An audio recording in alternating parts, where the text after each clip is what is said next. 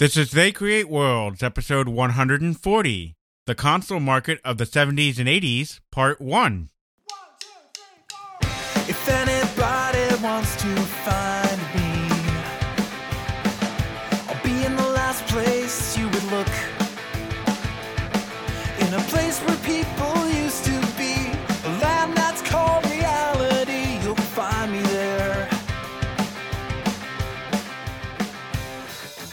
Welcome to They Create Worlds. I'm Jeffrey, and I'm joined by my co host, Alex. Hello. Since we're done with our vacation down in Brazil, let's look at all the wonderful things here in America. There's a problem, Alex. There is. It appears my cell phone technology doesn't work. Oh no. These people seem to be dressed like they were in the 1970s. 1970s. We went through the Bermuda Triangle and went back in time. Oh dear. You can do that? Apparently, yes. That's right. We are going to take a little trip back to the 1970s, even the early 1980s, and do a broad overview of the console market in this time period. We've discussed a lot of this before individually. Obviously, I think we've done an episode on Atari at some point in the past. If by "and" you mean something probably closer to 10, yes. you know, we've done Mattel Electronics, we've done Coleco, uh, we've even done Fairchild and Magnavox, but we haven't done kind of an overarching episode that really connects the dots all together. So rather than getting into the nitty gritty of this is the story of the creation of this console, this is the story of the creation of that console, doing something that's just kind of like, hey, here's the console market, here's how it developed, here's what's going on there at a higher level. In effect, what we're going to be doing is looking at all the console makers during the 70s, early 80s, and see how did they all interact. We've done this with other time periods, we've done this with other countries, but oddly enough, in the early 70s up to the crash, we never really tied all these companies together. We never tied how Atari, Coleco, so on and so forth, all interacted in order to create the video game industry. We've talked about them broadly. We know that certainly Atari had a major influence, but it wasn't the only influence. Absolutely. Hopefully, here we can take a little step back and tie all this stuff together in the period coming before the crash. Judging by this newspaper here, we are in 1970 what? Well, we are in the year 1972, which is when this whole crazy console market thing begins with the Magnavox Odyssey. We've, of course, talked about the Magnavox Odyssey before and Magnavox's role in starting the industry. So, again, we don't need to go into Ralph Baer's whole creation of the thing. It's more apropos to kind of just think about the time period we're in at this moment video games are in this weird category of thing called a consumer electronic. And I know to all of you listening in 2021 and beyond that that is not a strange thing at all, but we've taken our Bermuda Triangle trip back to 1972 and believe me, the people around here are giving us funny looks when we mention this thing consumer electronics. In fact, those men in black over there are slowly closing in on us because we have these mysterious cell phone things. Apparently, that's messing with some of their secret surveillance stuff. right. So, uh, consumer electronics are obviously much older than the 1970s because both the television and the radio are consumer electronics. But this is a field that is still rather new in terms of thinking of it as an entire category because you think of radio as radio and you think of television as television. And other than those two things, you don't have much that really falls into such a category. So people aren't really thinking in those terms yet. This is right before you're going to start getting the first video tape recorders, VTRs, as they used to call them back then, as opposed to VCRs, which they called them when we were kids. And, and then half our listeners are like, what's that? Anyway, you don't have VCRs or VTRs quite yet. Laserdisc has just been invented at RCA a couple of years before and hasn't been commercialized yet. You have a small number of TV add ons like antenna boosters and whatnot to improve your capture of television signals that are coming over the air. Of which there's only like seven. right. cable TV is a thing, but it's not really a thing yet because nobody has started any dedicated cable television channels. It's just basically a more expensive way to get what you can already get off the air. The idea of even hooking something into your television at this time is really, really unusual. There are, as I said, you could buy like special antennas or antenna boosters to get a better signal. And I'm sure there's one or two other random things that even I'm not aware of because this is before my time. But you didn't plug things into your television. And so that's really kind of the amazing innovation that Ralph Baer and his team did with the Magnavox Odyssey because it's, it's not just a matter of coming up with the idea of, hey, wouldn't it be cool if you actually interacted with your television? That's something that vaguely kind of already is a concept in tech circles just because you do have real time computers and video display terminals just starting to come in in the 1960s. Even though that's not a television, that's still interacting with something on a screen that's very similar to a television. So it's it's not just that you have to be like, hey, wouldn't it be cool if you weren't just watching your television? You also kind of had to be like, how are you going to make your television that is designed to tune in to a signal being broadcast over the air? How are you going to make that interactive and plug something into it that's going to override that signal? That's kind of the real technological breakthrough that Ralph Baer and his team had to come up with they figured out that if you wire the system directly into your antenna array, basically, that you can send a powerful signal that's powerful enough to override what's coming in over the air. You have to tune to a channel, and he chose channel three and channel four because those channels tended to be unoccupied back in the day. Those were not channels that usually had something broadcasting on it. You weren't getting your CBS or your ABC through those channels in most markets. If you were getting something over one of those channels in your market, you probably weren't getting something over both of them. Basically, you just hook that into the television and it sends this powerful signal that overrides what's coming in over the air. Voila, you can play a video game. In terms of trying to find a company willing to make that product, that was just as much of a challenge. Again, there was no consumer electronics market. This is not something anyone really understood as existing. So you have to convince someone that this is worth doing. The television manufacturers obviously are out there, but the television manufacturers are making money hand over fist just on television sets. They're in well over 90% of American homes. Uh, of course, I'm speaking just of America because this is a phenomenon that started in the United States, even though it very quickly spread to other places. The television companies are doing just fine. Color TV is starting to pick up steam, so you have a lot of people replacing their televisions, even that already have a television, because the transition from black and white to color is well underway. Started really gaining steam in the late 1960s the giants in the field like RCA don't necessarily have much of an impetus to change to something else. Now, that would change very quickly because Sony's about to come in in a big way with a little thing called Trinitron. The Japanese are about to pretty much dismantle the American television market. But that's only just starting at this point, and I'm not sure that most of the television companies were quite aware of the danger yet that they were about to be in. At this period, all of the televisions in the US were still basically American made televisions. Zenith, RCA, Magnavox, Sears made its own television. Some of these brands still exist today. You can still find some of these, but most of them are not necessarily American anymore. They've been bought out by foreign companies that just kept the brand because they're long standing in the United States that's kind of where we are at this point, and it's really not an accident that it ends up being a television manufacturer doing this because they're the ones that are already dealing with this technology. They're the ones that already understand it. You know, Ralph Baer originally thought, hey, why don't I go to the cable companies, of which there were very few at the time, because he thought to himself, these are companies that are struggling because they don't have a compelling product.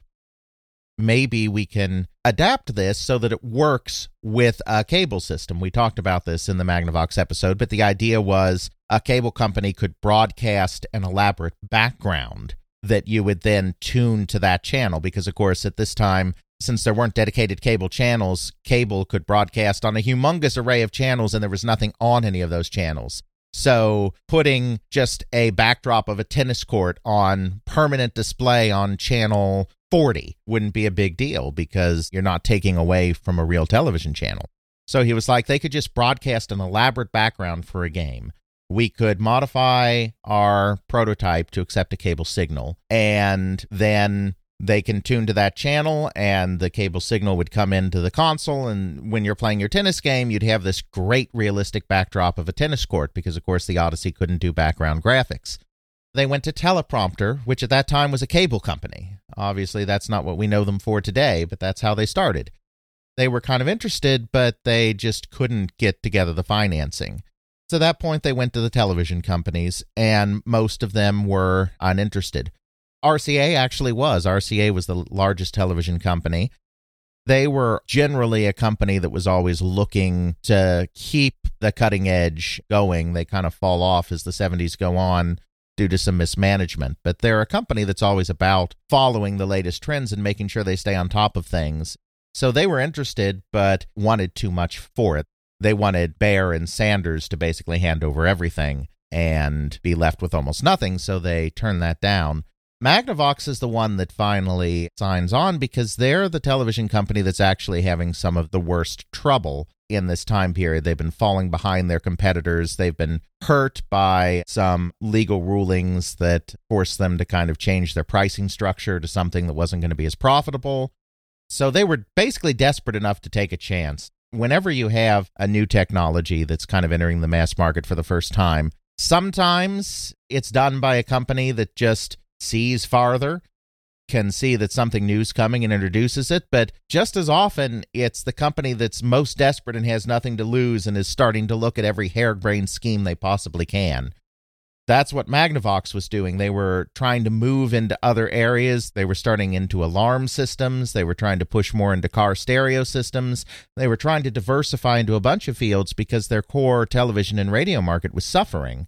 So they were like, okay, video games why not? So that's really why you get the Magnavox Odyssey as the first home console system.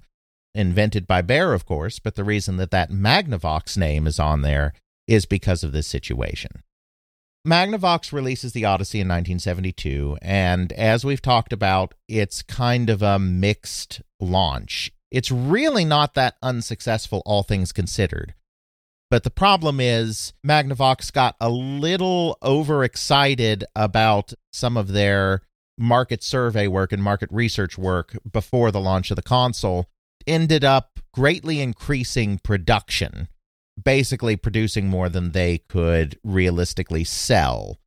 It's a fairly expensive system, $100 in 1972 money, which is way more than that today. I mean, we should really put that number in context because you hear that number and it's like, that's nothing. I mean, you pay $500 for a console today. I mean, that's super cheap. Why wouldn't people buy that? But of course, this is right before stagflation really took off. 1972 money and 2021 and forward money is not nearly the same thing. So let's plug that in. I know we did this in our Magnavox episode as well, but it bears repeating here. Also, a few years have passed, so who knows how much more expensive it is. One hundred dollars. We're rounding. It's actually like ninety nine ninety nine or something. Got to include that tax there. That's six hundred and thirty eight dollars and eighty nine cents. So more expensive than that PS5. Exactly. It's more expensive than a PS5, and all you're doing is, as we said before, generating two dots and one line putting some little plastic overlays on your screen to try to pretend there's more going on than there actually is. All for the low, low price of $638.89 plus tax. Yeah, no. Not going to be buying that one.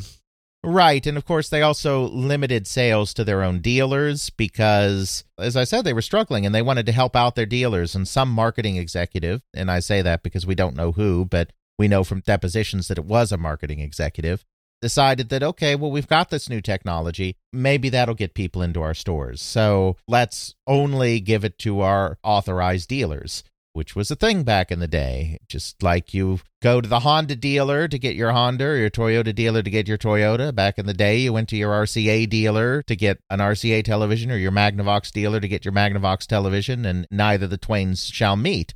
I'm sure there were plenty of electronic stores that sold everybody, but there were also restricted dealers like that. The video game explosion didn't really start there, even though that was the first console. They sold 69,000 in that first Christmas season. They sold 89,000 the next year. In 1974, they sold 129,000. So they were slowly gaining steam, but very, very slowly. It was expensive, it was limited, and it was just kind of a difficult sell in that sense. What really got the market going was actually the parallel development in the semiconductor industry that were going on at this time. The Magnavox Odyssey used fairly primitive technology. It used diode to transistor logic instead of transistor to transistor or TTL logic. What this means is that rather than using integrated circuits, which were starting to be used in high end electronics but were still somewhat expensive for lower end electronics in the early 1970s, they used discrete components. So it was still a digital system. The Atari people at various times have tried to say that it was analog. This is a tactic they started using during the legal cases in the 70s to try to distinguish their work on Pong from Ralph Baer's work on the Odyssey. People like Nolan Bushnell and uh, even I think Al Alcorn, who's generally pretty upfront about this stuff, keep trying to refer to it as an analog system, but really it's digital but it uses discrete components. It's packed with transistors and diodes rather than with integrated circuits that put all of that stuff on a single microchip. This was obsolete technology, really, even in 1972, but it had the virtue of being cheap. Really, this technology was designed and optimized more for the 60s. Exactly. And that's, of course, when Baer was doing his the majority of his work on the system. It was kind of the system of the 1960s, but not available till the 1970s. At the same time, you have this parallel evolution going on in the semiconductor industry, where chips are becoming more and more complex, chips are coming down in price. We're seeing the operation of Moore's Law for the first time. The idea that you double the capability or have the size of technology within a period of, at that time, Moore's Law said a year, 12 months. Since then, it was refined to be 18 months, but it's still held true to this day, even though every technology cycle, it looks like they're not going to make it. One of these days, I think they really will not make it, but it's still mostly held up so far basically about every 18 months the uh, semiconductor companies are successful in doubling the capability of a chip of a certain size then also that means that you are halving the size of a chip that can perform at what had been the current level before. So basically, the new stuff becomes more powerful and the old stuff becomes smaller and cheaper to achieve the same effect this is something that we're starting to see in the semiconductor industry at this point. Moore has formulated his law for the first time. You're getting semiconductor companies realizing that they can move from very dedicated, low volume production of complex components for things like defense projects or the space program and actually start to move into mass market production of semiconductors in products that everyday people can use. This is a real turning point in the history of semiconductors, in the history of Silicon Valley. It's a process that really started in the late 1960s as UHF television started coming in. The big one was really the desktop and then later pocket calculator. calculators were a thing. Calculators were ridiculously expensive. A good scientific calculator made the Magnavox Odyssey look like a bargain, though obviously, of course, it could also do a lot more than the Magnavox Odyssey at the end of the day. Most people were still using slide rules or just working things out on paper. Certainly, the idea of a high school student using a calculator to do even basic arithmetic was something that couldn't and, and wouldn't be done back then just because of the exorbitant cost of it all. And to think nowadays it's practically a requirement in any high school math course. Exactly. And even a basic scientific calculator doesn't run you that much money. If you want something more complex, you can still pay a bit for a calculator, but they're cheap everyday items. I mean, banks give away calculators when you open an account sometimes. I mean, they're throw ins. They're like pens used to be. I mean, they're just super cheap. And of course, everyone has one on their phone. So, I mean, even most people don't even use dedicated calculators anymore. They just whip out their cell phone. So, a very different world back in the early 1970s. The microprocessor had come in. In fact, the microprocessor was invented by Intel to serve a calculator project. There were other companies also working to create a microprocessor. It's not that but for calculators we wouldn't have them because it was inevitably coming, but it just so happened that the first microprocessor was developed for a calculator project. The calculator market, the desktop calculator market, started really taking off at the end of the 60s. Not normally using microprocessors, despite what I just said, but using medium and large scale integrated circuits. In 1972, Texas Instrument makes the crucial and landmark decision to enter the calculator market under its own name. Up until that time, there had really been a wall between the companies that make chips and the companies that make products using chips. The semiconductor companies saw themselves as being in the component business. They didn't want to get involved with figuring out designing and building whole products and getting into retail. It's different sales forces, it's different pipelines they were just kind of happy going along and making these chips and letting other people figure out what to do with them especially since as i said a lot of this came out of government work. And so they were kind of in the mindset of we supply chips to people that use them. We don't do things ourselves. The nascent consumer electronic business that's forming here in the area of calculators and whatnot really forced them to change their minds and it was largely because of the japanese. The Japanese companies understood the value in being able to do everything themselves, to be able to do the components and then do the products that are derived from these components. So you had companies like Busicom and Canon and Sharp and Casio that were in this consumer business.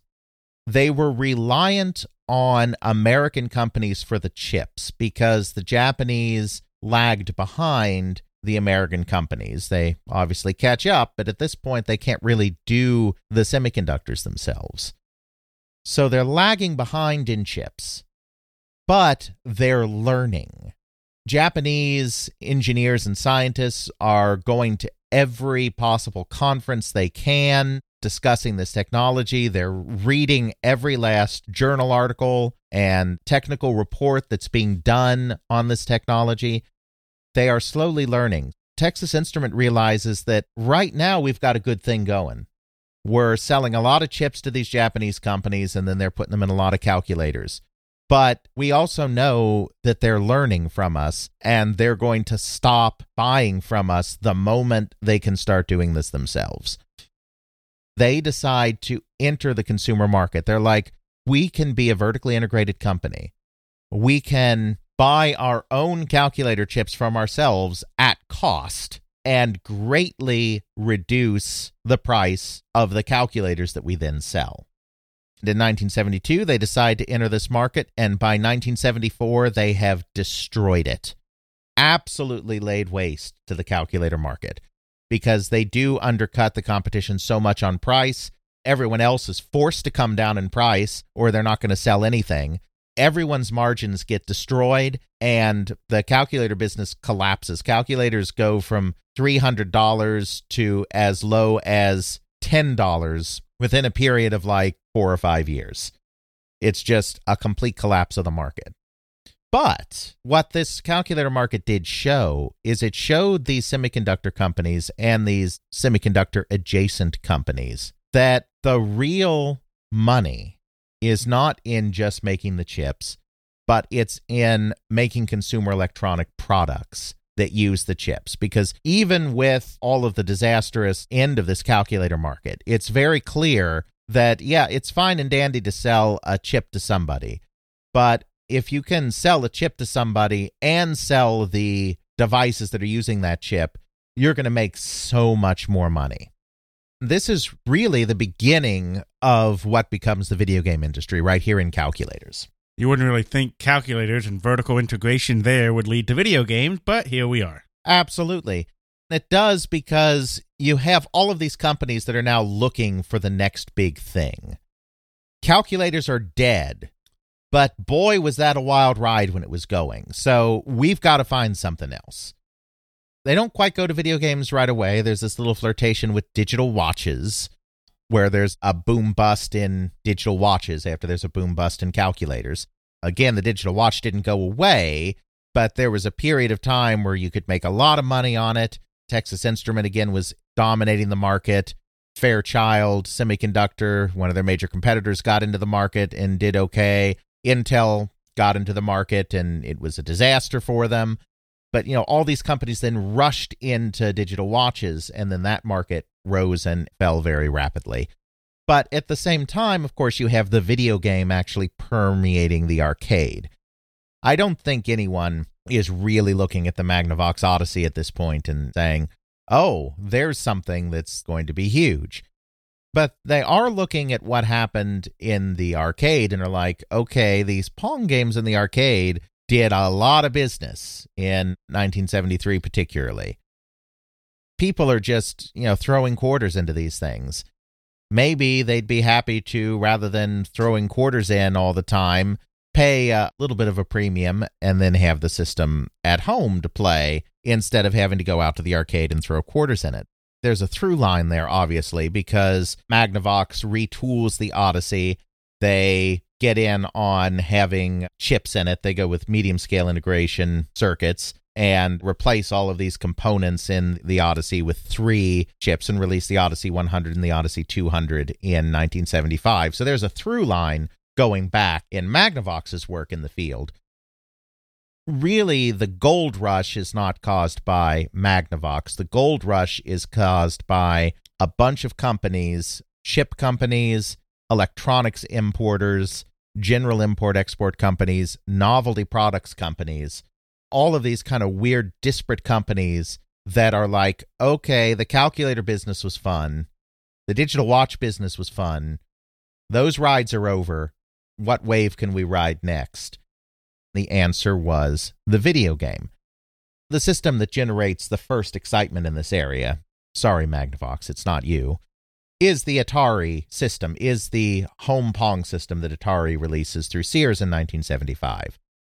They're getting into that, obviously, not because of this entire calculators, digital watches, nascent consumer electronics boom bust thing. They're getting into it because they are a video game company.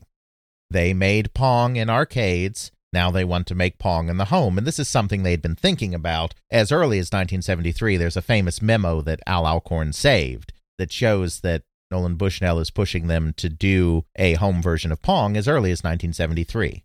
The technology was not there at the time, which is why they don't release one then. It's something that was on their minds separate from all of this certainly the case where you have them going, You trusted us in the arcade with Pong, trust us in the home with your Pong on your television. That's absolutely true. And there really was a power to the Atari name, even at that early stage, similar to the power that the Nintendo name had in the 1980s or the Sony name had in the 1990s it had already built up this credibility amongst those in the know about this new technology. Nolan Bushnell say what you will about him and say what you will about his relationship at times with the truth, but the man could promote himself and the man could promote his company. The man made sure that people that were interested in this whole video game thing knew what Atari was. I mean, they already had credibility. So much so that even though Sears was releasing this under their own label, which is what Sears always did with these kind of products, it was private label. Atari makes the product, but Sears markets it as if it's their product. They market it under the uh, Telegames brand. Even though they did the normal thing where they marketed under their own name, they let Atari put their logo on the physical product, which Sears did not do. When you were buying something out of the Sears catalog or going down to a Sears store to buy something, obviously they sold stuff from other companies as well. But if you were buying a Sears branded product, they didn't tell you, we have somebody else making this for us and we just stamp our name on it. They presented to you that this was a Sears product, period. You never knew who was actually making it for them. For our younger listeners and probably other people outside of the United States, Sears these days is not a major brand anymore. However, back in the 60s, 70s, 80s, to an extent the 90s and early 2000s, they were the name in reliable products. Absolutely. There is a reason you have allusions to in a lot of old shows, say to the Sears catalog. That was a mail order thing where you could just order a huge amount of things. Fascinating thing about it is that they really stand by their products. And this mm-hmm. stays true till even today, I think, to an extent. You can take an old, say, beat up Sears branded Craftsman, whoever actually made the Craftsman thing, we don't know, as Alex just said. Right. But you take that tool or something, you go to Sears and say, hey, this is broken. They'll be, okay. They just hand you a new one. That's how it used to be. I'm not sure if it does it today. They did sell the Craftsman brand finally during their periods of difficulty, which was their biggest brand yet. But yeah, it's as you say, and I certainly remember doing that, being with my parents in you know in the eighties when they're driving to the mall to take something Sears back and, and get it fixed or replaced at no or, or little cost. I mean, yeah, that was a quality brand, Craftsman Tools particularly, but many of the Sears brands, as you say it's good of you to bring that up because, of course, it's easy to think of Sears today. If you think of Sears at all, you think of, you know, didn't they just go bankrupt and close a lot of their stores? And it's like, yes, yes, they did. The Sears store in our shopping mall finally went out. And I say that because I know, of course, malls are having trouble all over the country, but our mall does pretty well just because it's located in a good place to draw in a lot of people from surrounding communities in Illinois that don't have a lot of shopping options. So when all of these department store chains would announce a store closure of hundreds of stores, our mall never lost its department store. When Penney's closed a ton of stores, we kept ours. When Macy's closed a ton of stores, we kept ours. The first time Sears closed a ton of stores, we kept ours. You know, this last time our Sears actually went out, which just goes to show on a micro level, on a local level, how bad a shape they must be in when our mall that never loses its anchor stores lost its anchor store. So that was a giant tangent. We never do those, right? We could do an entire episode dealing with malls and anchor stores and how all of that fun stuff works. It's actually kind of fascinating and sad to see how you have these super malls out there, how they're all disintegrating over the years. If you would like to go on your own personal tangent, do a search on YouTube and on Google of urban explorers and malls. It is fascinating to see all of the decrepit, lost malls that were beautiful back in their time. They're still like a quarter operating, like they might have one anchor store still working, but the rest of the mall is pretty much dead and barred off. And then they just explore that, and you just see this stuff from back in time. It's like walking back in time where you see things from the 90s, the 80s, the 70s. Sometimes you still see product there. Sometimes you still see the displays and the arts and stuff. It is a fascinating, fascinating thing to explore. Absolutely. Just to bring that back around, today when you think of Sears, it's like it's that failing retail chain that's closing stores all over the country. But Sears was the number one retailer in America in the 1970s and had been for decades before that. Of course, like all of the early department stores, it had started as a mail order business as America was expanding out west and the west was calming down to the point where people were kind of starting to set up permanent routes, but you still didn't have a lot of infrastructure, retail infrastructure out there. Mail order catalogs like the Sears Roebuck catalog were your gateway into every little thing from the smallest little pins and needles and buttons up to houses.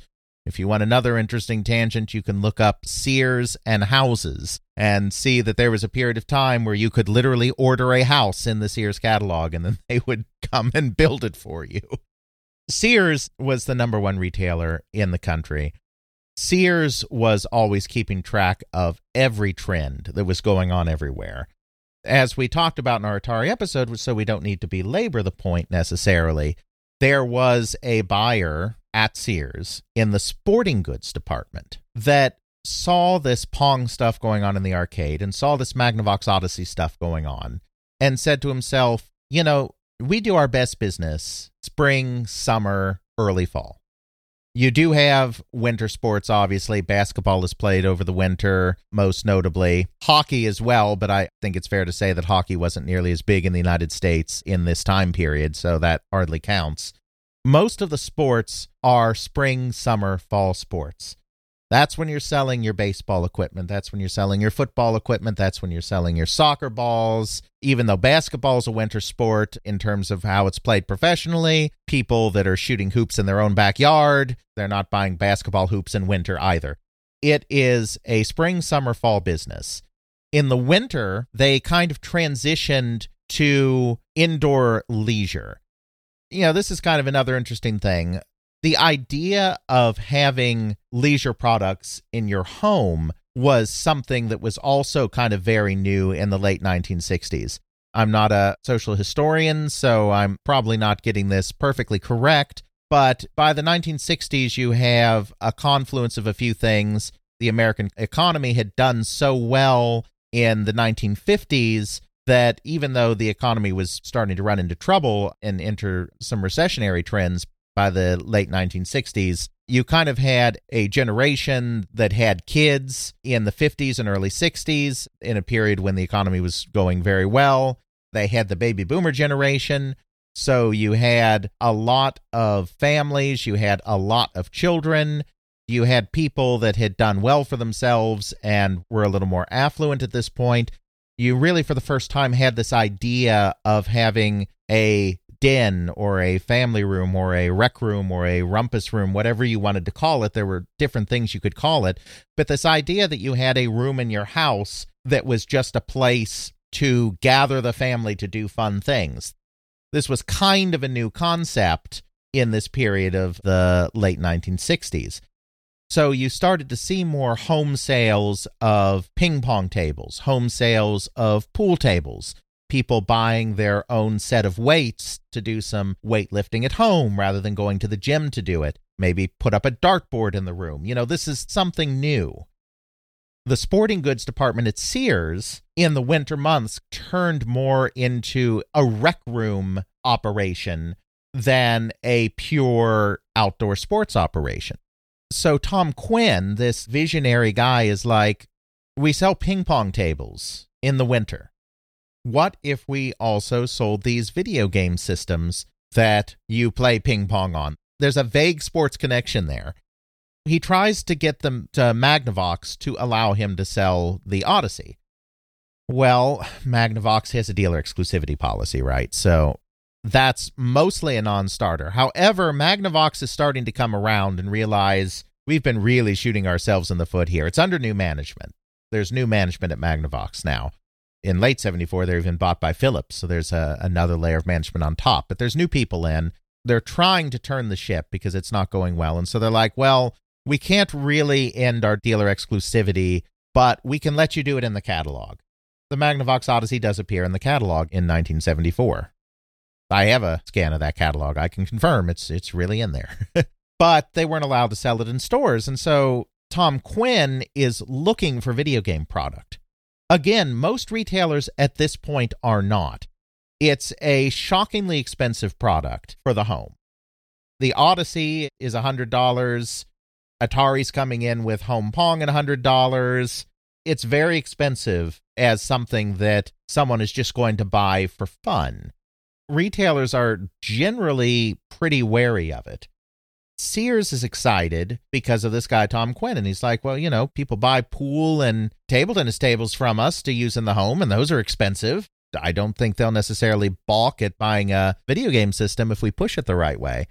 Atari tries to get companies interested, and they can get nobody interested, at least not on terms that work for them. They cold call Sears just because they're the largest retailer in the country. Maybe they'll take it. They don't call sporting goods, they call televisions somebody there remembers, has some vague inklings like, hey, I think there was this guy down in Sporting Goods that was doing something with video games. Why don't you talk to them? And, and so that's how you get that. Atari and Sears create that initial interest with the public because they're both strong brands. Sears, of course, is a very strong brand, reliable brand, reliability, dependability, everything. Until it was mismanaged. Right. Atari has made a name for itself in video games, so much so that, as I said, Sears takes the unprecedented step of letting them put their logo on the product, even though they're still advertising it as their product. They're not advertising it as an Atari product. The Atari logo's on there. So, I mean, if you're in the know, you know. So, this creates some demand. But then, once they proved the viability of this, that's when all of these other companies get in. That's when you get chip companies like General Instrument and National Semiconductor saying the calculator chip market's drying up. The video game chip market seems to be the cool new thing. Let's make video game chips.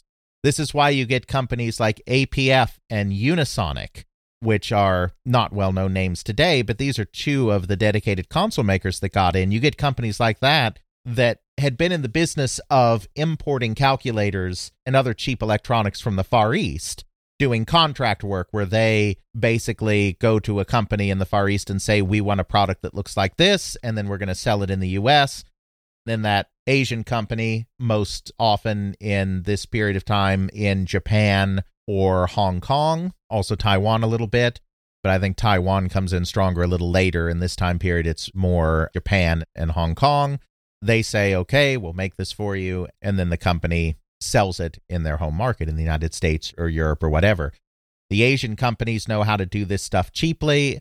The labor is really cheap there, so they can put together something cheaply, but these companies have no contacts, no idea how to actually sell this product in the places that'll buy it. Then you have these import export guys who know the Far East market really well and know the American market really well. And so they serve as the middleman to get these products into the United States or into Europe primarily. That is also around the time when we have Pong on the chip starting to come about, right? You're right. That's exactly what I'm talking about. I hadn't used those words just yet. And you're right. It's time we used those words. That's exactly right. Moore's Law has continued to work. Chips are getting more powerful and cheaper. You have large scale integrated circuits that are affordable now for consumer products. Therefore, you can do a Pong style game along with a couple of variants on a single microchip. Not a microprocessor yet. We're still talking integrated circuit. It's all hardwired stuff, but you can do that using a single chip now, which is what makes this whole thing work. Magnavox initially, as I said, went with that three chip solution because they were doing this just a little early and they weren't ready to go into LSIs yet. Atari has its own LSI made, and then that's what wakes up companies like National Semiconductor and General Instrument, who had been so big in markets like the calculator market, and wakes them up to the fact that they now have a new market where they can make chips. That General Instrument chip is the one that dominates, mostly because they get to market first. So they kind of corner the market before anyone else comes in. National Semiconductor gets involved, Texas Instrument gets involved, MOS Technology gets involved. Other companies also do these chips. They just can't quite break that General Instrument stranglehold. Now, for the first time in 1976, you have got a market. I mean, you have Magnavox selling a few tens of thousands here, a few hundreds of thousands there. In 1975, you have Atari that does really well, but they're supply constrained. So you're still only talking about a market of between 300 and 400,000 units, even in 1975, which is the first year you could consider really successful.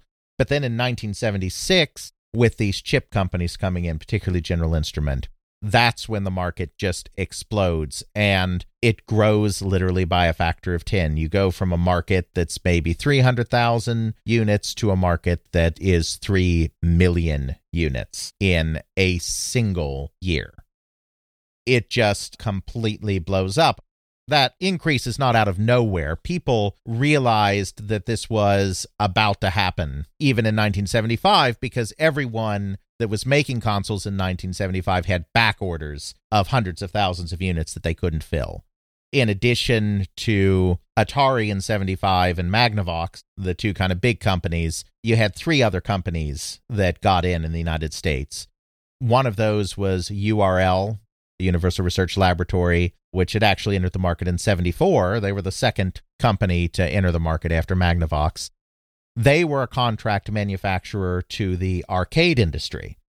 A lot of the companies that had made clones of Pong, particularly Allied Leisure, who had the most successful clone, these companies didn't have the electronics expertise like Atari did. They were old line coin op companies that worked with electromechanical technology. So they relied on companies like URL to actually do the hardware that they would then repackage. Very similar thing going on to uh, the Atari Sears relationship in the home, where Atari actually makes the product, but then Sears brands it themselves.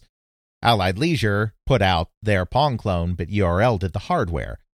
URL got into the home business out of desperation because they had made so much Pong hardware and then that market suddenly collapsed. So they were like, well, what do we do with it now? Well, we have to try to sell it somewhere. Let's try to sell it in the home. And their product was always too expensive.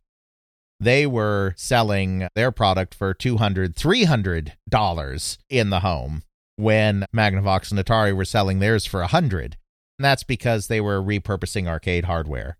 In the first version of their video action console, they even included a television as part of the console. You can imagine that was just a non starter on expense. Then you had a couple of other novelty companies called Executive Games and First Dimension. When I say novelty products companies, what I mean is these are companies that try to create products for niche markets, usually little collector's items or tchotchkes, little custom keychains or little custom chess sets, or just products that are never going to find a mass market home, but if you can connect with the right kind of upper middle class or wealthy people, they just might buy them because they need something to spend their money on and they're bored. And so it's like, oh, that's kind of cute. I'll buy that. These two companies were kind of in that business and they were like, well, okay, why not video games? Executive Games in particular had already been involved with home air hockey tables. They were looking at home pinball. So it's like, well, why not home video games too? Now, neither of these companies built their own product. They contracted with firms in the Boston area, MIT connected firms to actually make their systems, but then they sold them. Those companies, because they weren't high volume sales companies, they were only able to sell three, 4,000 units of what they put out in 75, but they took back orders for way more than that. Everyone saw that this market was going to get big. Then in 76, it did get big. And of course, the leader was Coleco. Again, we've talked about that. We've done a Coleco episodes, so we don't have to go into huge detail. Basically, Coleco was a company that was in outdoor products. They were a toy company, but they were mostly involved in swimming pools, plastic swimming pools, and wading pools. So they had a very heavily spring summer slanted product line. They were looking to expand. They had tried an aggressive expansion, which we discussed in the early 70s. It had not gone well. A lot of that expansion had been in outdoor products like snowmobiles and dirt bikes because they saw themselves as kind of an outdoor company and that just wasn't working for them. So they're like, we need to balance the product line. We need to get something going that is going to be a strong seller in the holiday season because you don't tend to find a wading pool under the tree at Christmas. It's just not a winter product. At least not in the United States. That's right. Exactly. And of course, everything we are talking about here today is the United States. Even if I don't explicitly say that, obviously there are some nascent movements going on in Europe and other places, but we're really going to focus on the United States in this particular examination. So Coleco needs a product and they see this video game thing starting and they see an opportunity to get in on the ground floor. Toy companies in general aren't touching it because it's a product that's very different from what they'll normally do. But Coleco isn't strictly a toy company. They're already dealing in slightly more expensive products like swimming pools. Not your big, fancy, dug in swimming pools, but, you know, they're still somewhat in the pool business, which is a little more of an expensive product. And so they're kind of already used to that, I think, not so scared away from it. They see this as the opportunity to get in on the ground floor of a new product area. So Coleco dominates the market because they discover General Instrument early. They get all of their chips that they ordered, whereas a lot of companies that ordered don't because the market does just suddenly take off. They dominate the market, but there's plenty of other companies in there too. As I said, it's largely electronics import export companies or the chip companies themselves. I mean, National Semiconductor releases their own system in addition to making their chip available to other companies. That's the real first video game boom. Is this 1976 suddenly we're selling between 3 and 4 million consoles. It's suddenly a big business. It's reported to be one of the hottest items at Christmas in 1976. Everybody's planning to expand their lines in 77 there's a real practical limit to what can be done here with this LSI technology. You're talking about something that is not programmable, which means that every time you want to do a new concept, you have to create a new chip. The more complicated the game, the larger and more complicated the chip. The larger and more complicated the chip, the more failures you're going to have in the fabrication process the more failures you have in the fabrication process, the lower your yield rate. The lower your yield rate, the higher the price of the chip because you have to factor in all of that worthless silicon you've just burned through in the price of your successful silicon that you're selling to people. This is an unsustainable business model. The technology is only going to be able to progress to a certain point while keeping the price halfway reasonable. And it's not reasonable to ask the public to spend another 60 to 100 dollars every year just to get the next big thing. So remember, you know, $100 is close to the price of a PlayStation 5 and 72, you know, with inflation, let's see where we are now. I would say the average unit once the high volume production comes in from these chip companies just churning out these things like General Instrument is, you're probably looking at more like $70 as being where most systems are going to lay here. Atari's a little more expensive, but that's a good one. Let's see what we're looking at in 1977 if we're buying a $70 product. $300. $308. Better than 600. Certainly not something I want to spend every year. And the Atari system, you know, that's more like in the $100 range, you're still talking about a $440 system. So the Switch right now, here in 2021, the Nintendo system, goes for $300. Basically, what they're saying is, you like these video game things, right? Well, what if I could tell you that you can buy a new Nintendo Switch every year and it will play one or two games that you couldn't play before, and that's it. Most of them will probably still be just some dumb new variant of a ball and paddle game. Would you buy that new Nintendo Switch every year, Jeffrey? Mm, no. Exactly. It's untenable. I mean, these things pile up. They're expensive for limited gameplay. It's fine to buy one. They're bulky. Yeah. Are you really going to buy a second one in 1977 and then a third one in 1978 just so that you can play six more ball and paddle variants? And maybe this time we've thrown in a driving game or you can buy this completely separate console that can just play tank? It doesn't work. There are a couple of ways around this. You could release a base system that is just a dumb system which just has controls in it just has the basic interface. Then you can release modules that each have an LSI on them that has a different one of these chips on them. This is something that is more common in Europe Europe tries this because it's the cheaper way to do this. General Instrument, once that Pong system is so successful in 76, in 77, they release a whole array of chips that are based on all of the popular coin op games of the day. So they do a chip that does tank style games, they do a chip that does Seawolf type submarine shooting games, they do a chip that does driving games, they do a chip that does basically what Atari's Stunt Cycle does, which is a game where you're jumping a bike over buses. Motorcycle over buses, like Evel Knievel, the stuntman who was popular in that period of time. They released this whole set of chips for 77 so, one approach you can do is say, okay, we'll make one console. Then we'll make a little module or a cartridge with this chip on it. That'll plug in and you can play that game. And then you can buy this cartridge that has this chip and you can play the submarine game and that kind of thing. Very much in the vein of a programmable console, but more of a prototype or proto programmable console because I'm doing the concept of a programmable console where I swap out a cartridge that has my program on it but it's not something that's programmed. That cartridge is the game with a discrete logic thing. I can't reflash that thing and put a different program on it or just have a generic programmable chip that I flash an image to. I have to redesign that entire cartridge every single time. That cartridge might get bigger or smaller depending on exactly what I want to do. Right.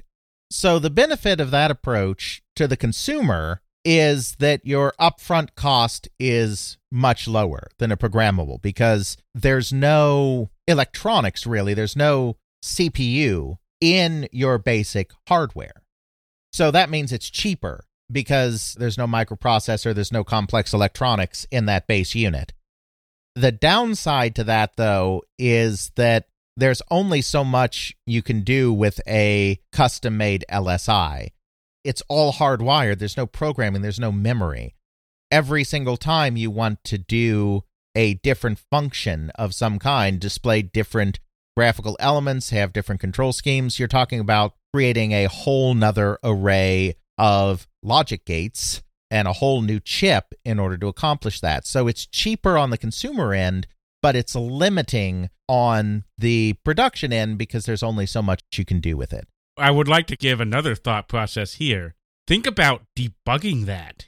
Yeah. What we're doing now with code, oh, I just missed a semicolon here and that just caused it to go crazy. I can put that in there and that's fine.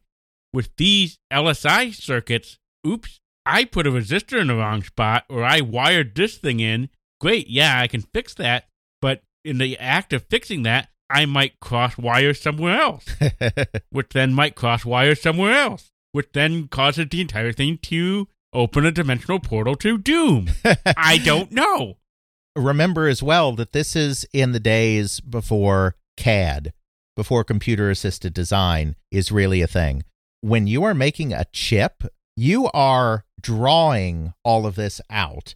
You're using something called Rubylith. That's a brand name. It was the main brand in use, and it was the brand used by the company that invented it. It's really, really complicated. If you're interested in it, I will have some explanation videos in the show notes. If you would like some more information about it and how it works, just check those out. Absolutely. But basically you you had to hand draw out all of your traces and then lay these big sheets out and put this rubylith material over top then since rubylith is dual layer you would cut away the top layer in order to create your mask. Those would be the spots where all of your tracings were going to be on your board and whatnot.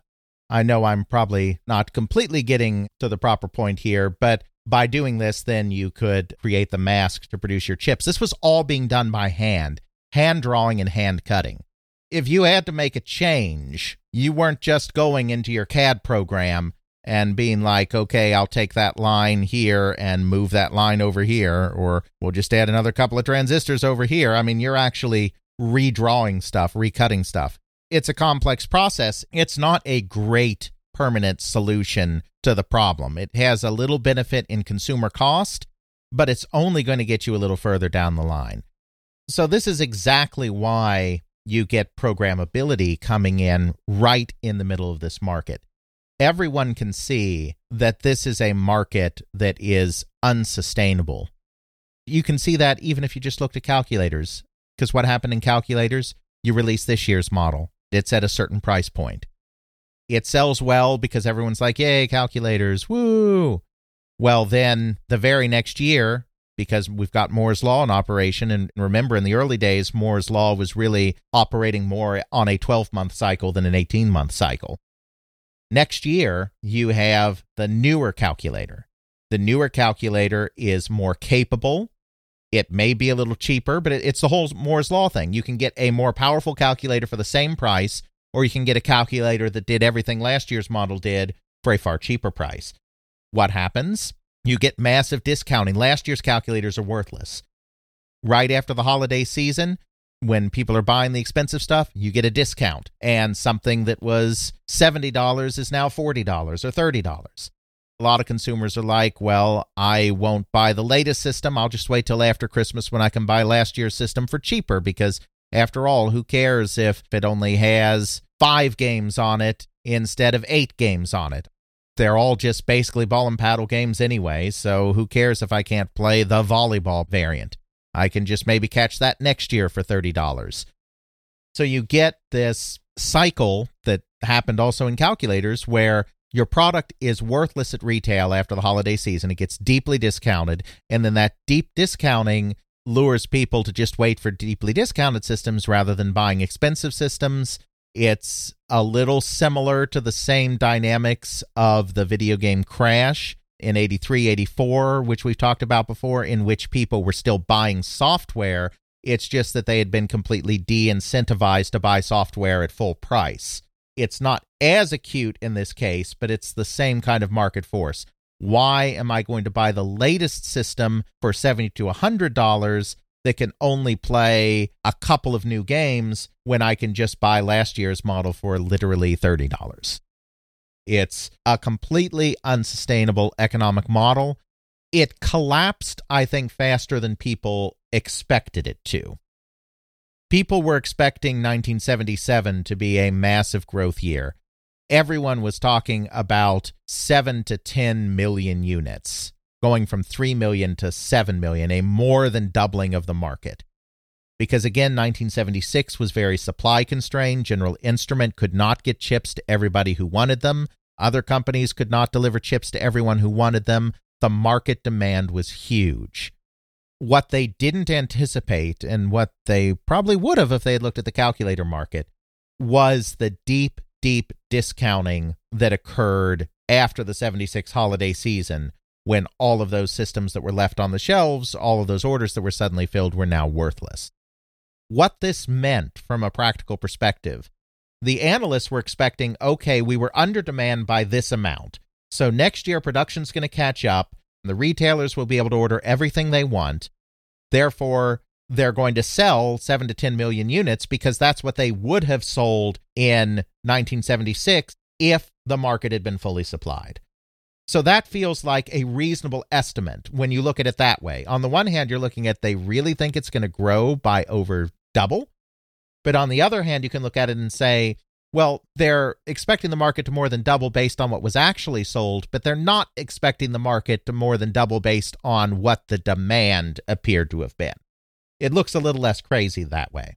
What they didn't account for, though, is that the retailers all saw how their systems were worthless after Christmas. Rather than greatly increasing their orders or keeping their orders at a high level in order to catch the market, the retailers all got cold feet and said, oh, anything we don't sell at Christmas is not going to sell at all. So we need to order conservatively to make sure that we're not stuck with worthless inventory because that is the true death right there. I mean, ideally, you want to catch obviously market demand perfectly. You want to order exactly as many units as you can sell because that's best for everybody. But it's better to miss a little bit of the market and leave them wanting more than it is to overestimate the market and suddenly being stuck with all of this absolutely worthless inventory. 77 is still a growth year in dedicated consoles. There are varying estimates. It gets a little tricky because, of course, some of the estimates were done earlier in the year when everyone was excited and thought this market was going to blow up. Then other estimates are done after the smoke kind of clears.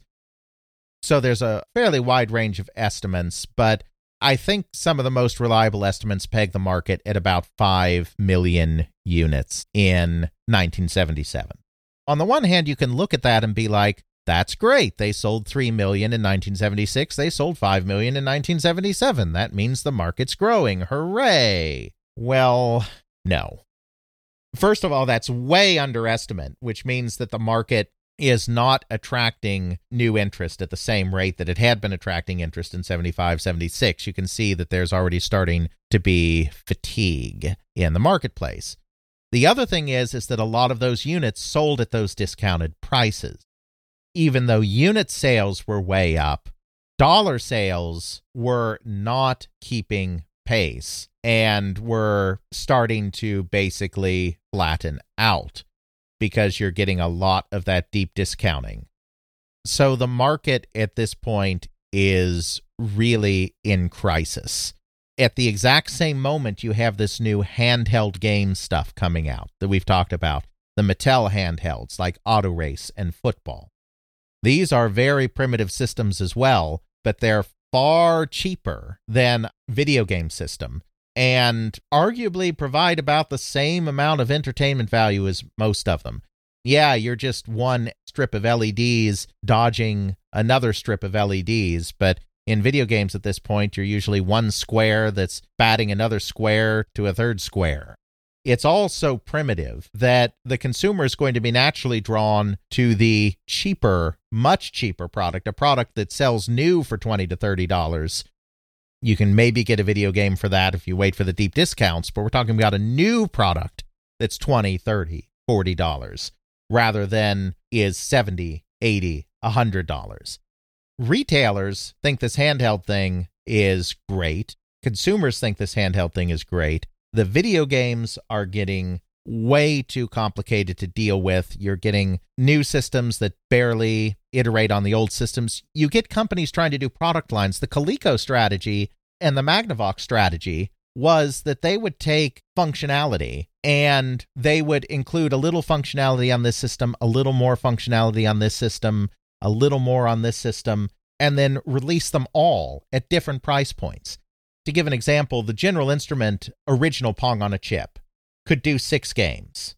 It could do three ball and paddle games, a ball and paddle practice mode, which was basically a solitaire game, and two target shooting games if you wanted to hook up the controls for that. So the Telstar, the original system they did, just played three of the ball and paddle games. They didn't include the shooting games. So then the next year, they released a system that did all of the games on the chip. The technology hadn't actually improved. They just took the technology that already existed and did more functionality. So in 1977, what does Coleco do? They release multiple systems at different price points that use the same technology essentially, but they're mixing and matching the games. The original Telstar played three games, counting the practice mode. That's it. Then in 1977, they released the Telstar Alpha, which included the fourth ball and paddle game. They released that for $40. Then they released a color version because GI had released a companion chip that allowed you to get this thing to work in color. The basic chip was black and white, but you could buy the second chip to add color to it. So then they did the Telstar Colormatic, which is the exact same system as the Alpha, but it's in color and it's $10 more expensive. Then they did their top line system, the Telstar Ranger, which added the two target shooting games and sold for $60. And then they released a fourth system, the Telstar Galaxy, which used the upgraded version, the 1977 model of the Pong on a chip that had eight games on it rather than the four ball and paddle games of the original GI chip. I just used them as an example. Obviously, we talked about all this in our Coleco episode, but this is just an example. This is one company releasing four different systems at three different price points. Three of these systems literally have the exact same chip in them. They're just unlocking different combinations, harnessing different combinations of what that chip can do. Then the fourth system has a different chip, but even that different chip, you're talking about it plays all of the same games as the other chip does, and then it just adds a couple of more ball and paddle variants on top of that. It's nonsense. It's crazy, but this isn't isolated to the United States. This also went on in Japan, as we talked about with Nintendo and their Pong on a chip systems. Absolutely. The Nintendo Color TV 6 and the Color TV 15 does the same thing.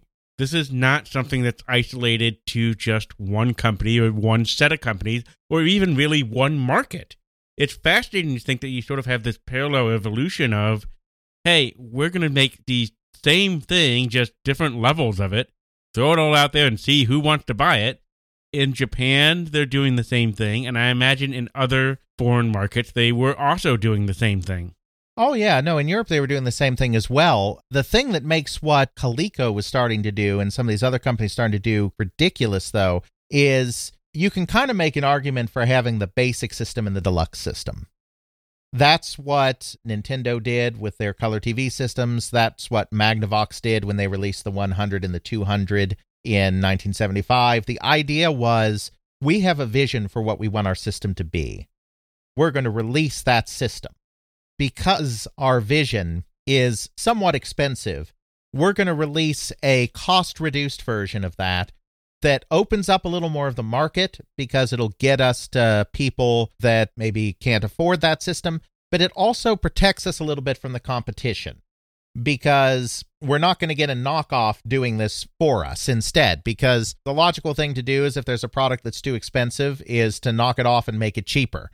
So, by releasing both a low end system and a high end system, the complete system and the cost reduced system at the same time, you grab a little more of the market while also protecting yourself from knockoffs. This is very effective for, say, Nintendo, because they're not really cannibalizing themselves too much by having two systems.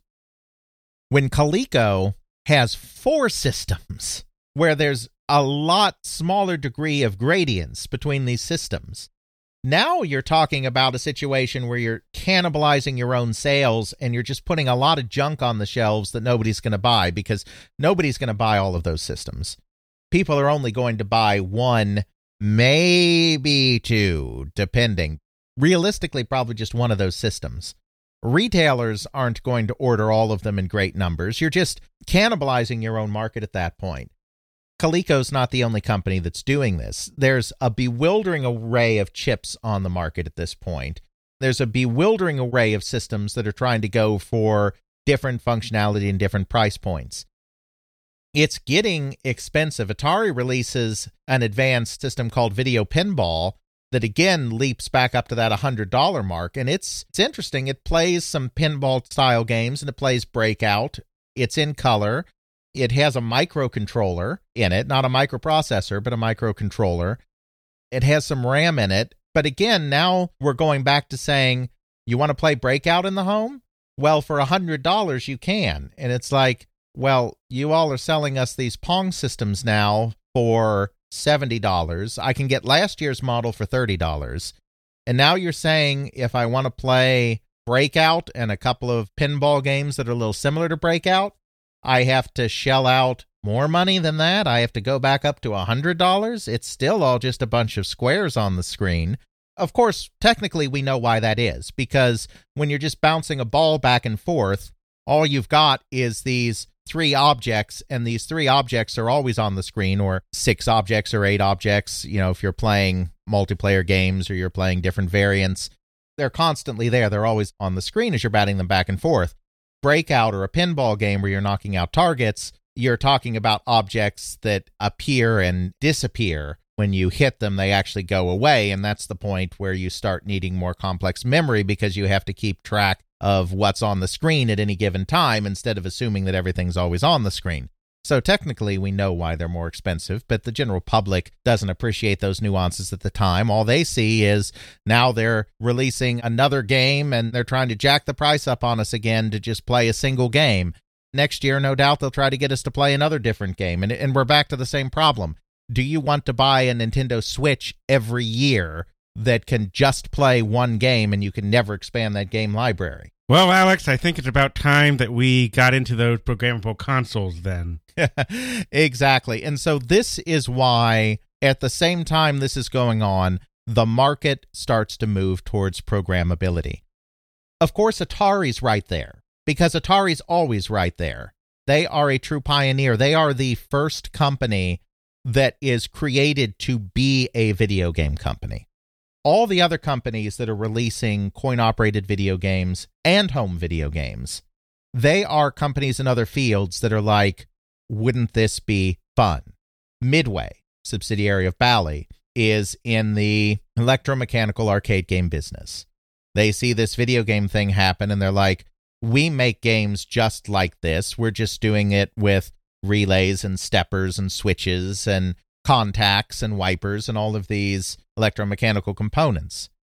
Let's take our game design knowledge and let's apply it to this new technology and do this. Magnavox Television Company, our television sales are flagging. We need to do something else. This is something that plugs into televisions. It uses components we already use in our televisions. We understand the manufacturing of this kind of product. We can sell it as an add on to our televisions. That'll be great. Let's jump into this market. General Instrument making the Pong on a chip. We make chips for companies. We make chips for calculators. We make chips for televisions. We make chips for radios. We make chips for whatever. This video game thing is hot. Why not make a video game chip? You've got these other companies that are jumping in. Atari is truly the one company in this period that's like, Space War was cool. I want to make games like that for people. I am founding a video game company. That is truly something that sets Atari apart.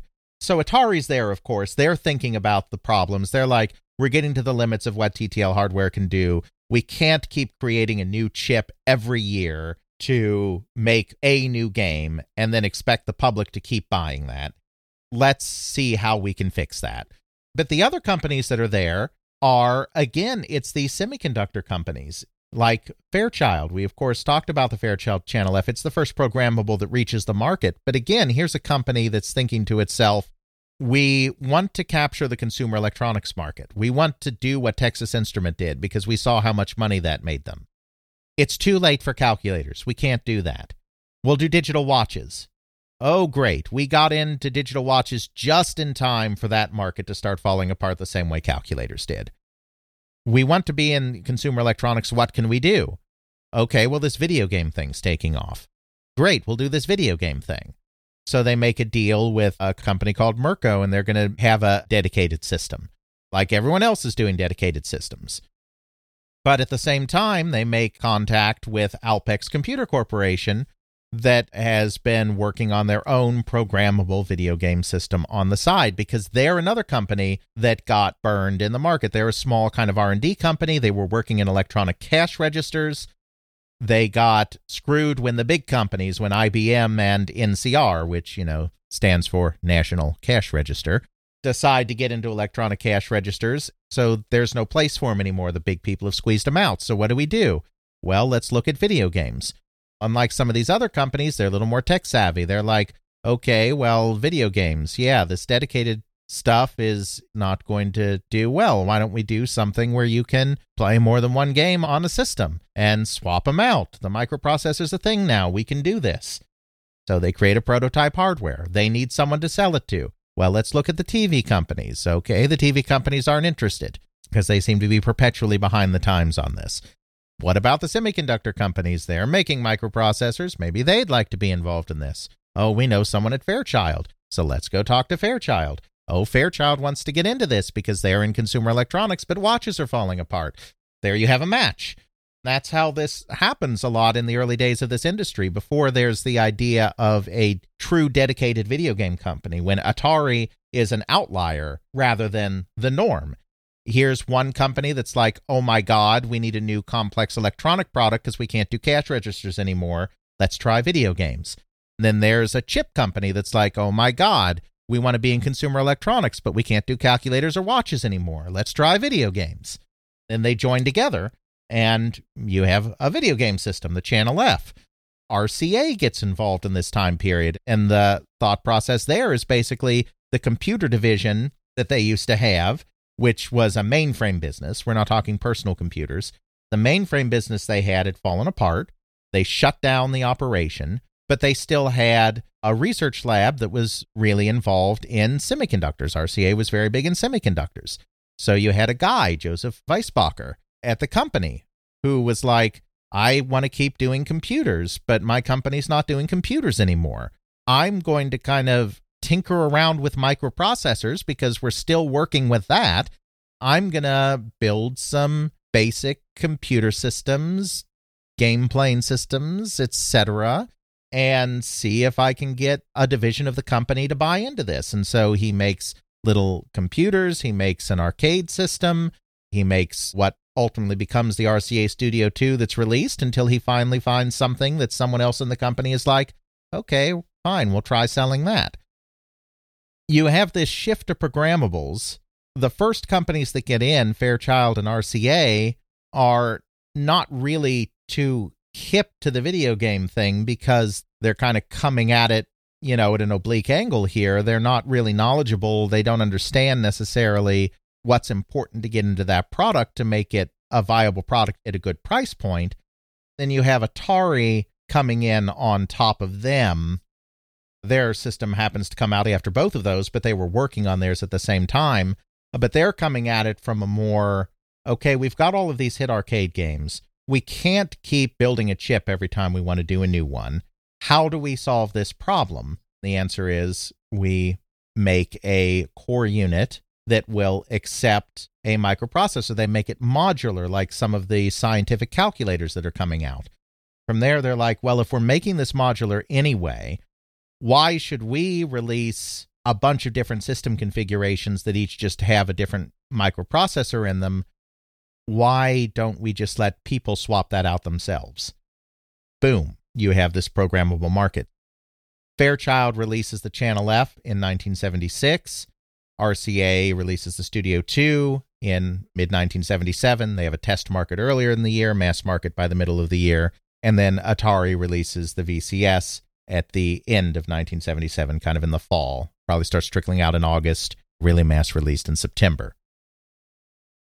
So now you have a complex three tiered market for electronic entertainment in the home, interactive electronic entertainment in the home you have the new handhelds pioneered by Mattel, but other companies are getting in really fast that have captured the low end with simple but fun and cheap, very important gameplay.